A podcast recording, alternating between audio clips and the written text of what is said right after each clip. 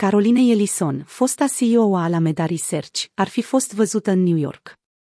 În 4 decembrie, o fotografie intrigantă a circulat pe Twitter. Caroline Ellison, fosta CEO al Alameda Research, a fost văzută comandând cafea în New York. Intențiile viitoare ale lui Ellison sunt învăluite în secret. În urma controversei din jurul FTX și Alameda, au circulat zvonuri că Ellison spera să se îndrepte spre Dubai, oprindu-se în Hong Kong. Deși locul ei actual nu este cunoscut, planurile ei rămân învăluite în mister.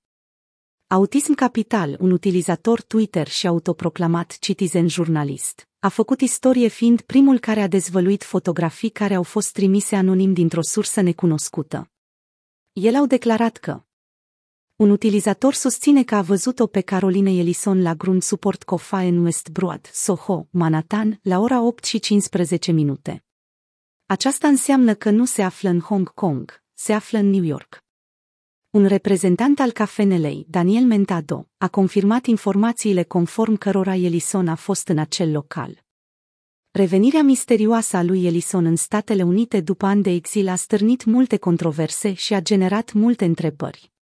În timp ce unii sunt confuzi cu privire la situația ei juridică potențial precară, unii se întreabă dacă ea caută o înțelegere cu autoritățile care va rezolva în cele din urmă afacerea controversată.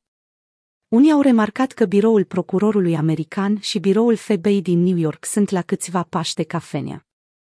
În orice caz, trebuie subliniat că încă nu au fost găsite dovezi concludente că Elison din fotografie a fost într-adevăr în acel loc. Unii din comunitatea cripto chiar au călătorit pentru a se întâlni cu alții, în efortul de a obține răspunsul la întrebările lor. Fondatorul FTX a postat pe Twitter după ce Caroline a fost depistată.